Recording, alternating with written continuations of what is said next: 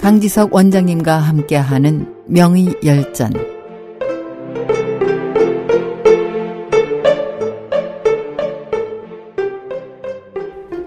안녕하십니까. SH 희망지성 명의 열전 시간입니다.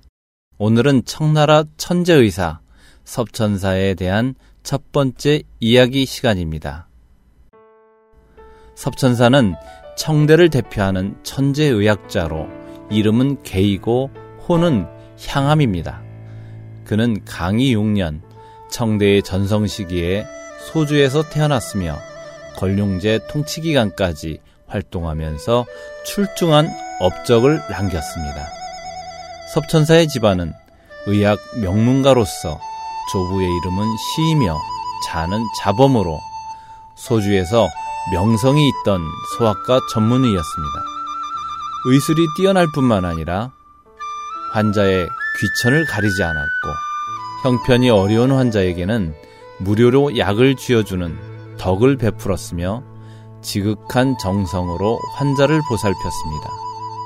당시 섭씨의 명성과 인덕은 소주 사람이면 모르는 사람이 없었습니다. 부친의 이름은 조체이며 자는 양생입니다.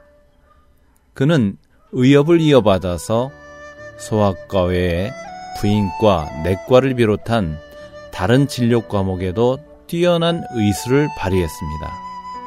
그 덕에 장수성과 절강성까지 명성이 자자했던 거죠. 그래서 집 앞은 늘 환자로 북적였던 것입니다.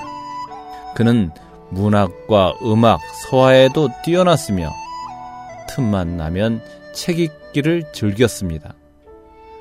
섭천사는 이런 환경에서 자라면서 어릴 때부터 배움을 게을리하지 않았고 타고난 재능으로 각종 서적을 독파했습니다.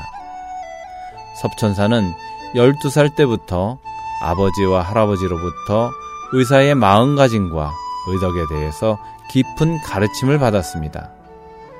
하지만 본격적인 의술을 배울 시기인 14살이 되던 해 아버지 조체가 타계하면서 가족의 생계를 책임져야 하는 처지가 됐습니다. 재물을 축적해 놓지 않았던 탓에 문화에 있던 제자와 문객이 뿔뿔이 흩어져야 하는 아픔을 겪어야 했습니다. 가업을 이어 의사의 길로 가기로 다짐한 섭천사는 아버지의 제자인 주씨를 찾아가 스승으로 모시고 타고난 천재성과 근면함으로 아버지의 의술을 빠르게 습득해 곧 청출어람의 경지에 이르렀습니다. 주씨에게 새로운 스승을 찾을 것을 공고받고 길을 떠난 섭천사는 10년간 17명의 스승을 만나 다양한 분야의 가르침을 받았습니다. 스승 중 지금의 전염병에 해당하는 온병의 조예가 깊은 왕자접에게 가르침을 받은 섭천사는 훗날 온병의 대가가 되었습니다. 역사를 살펴보면 1232년 헌항성 병경 지역에서 온역병이 창궐해 100만 명이 사망했고 외국과 활발한 교류로 송옥열 등 전염병이 들어오기도 했습니다. 청대에만 300여 차례의 온역병이 유행했다는 기록이 있습니다. 하지만 1500년 전 장준경이 남긴 상한론 이론만으로는 온역병을 진단하고 치료하는데 한계가 있었습니다. 장준경이 비록 의성으로 불리는 불세출의 명이었지만 후대에 발생할 전염병까지는 예측할 수 없었던 것이죠.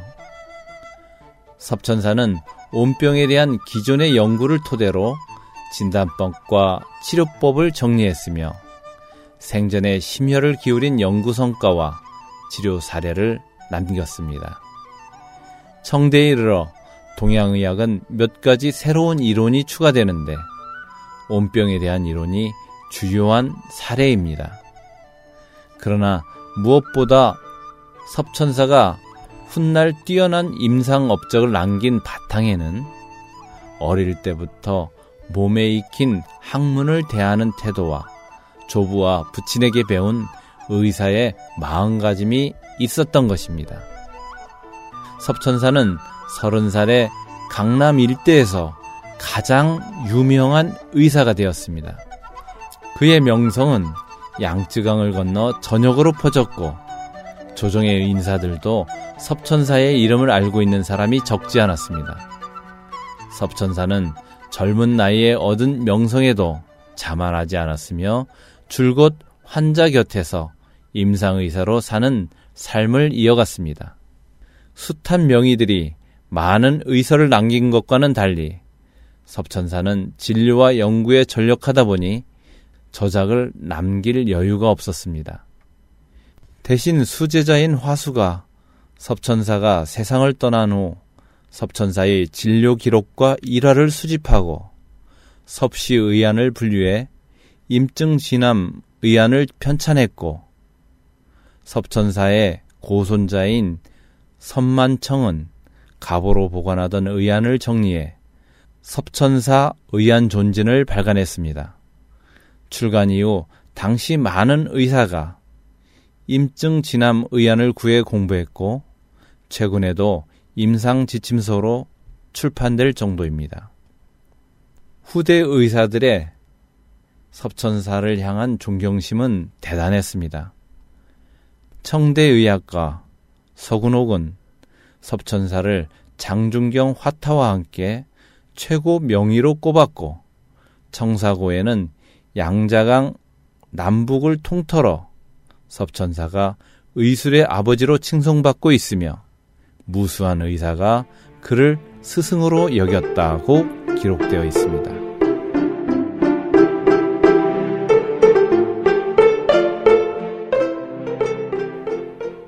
안녕히 계십시오. SH 청취자 여러분. 다음 주 이 시간에 다시 찾아뵙겠습니다.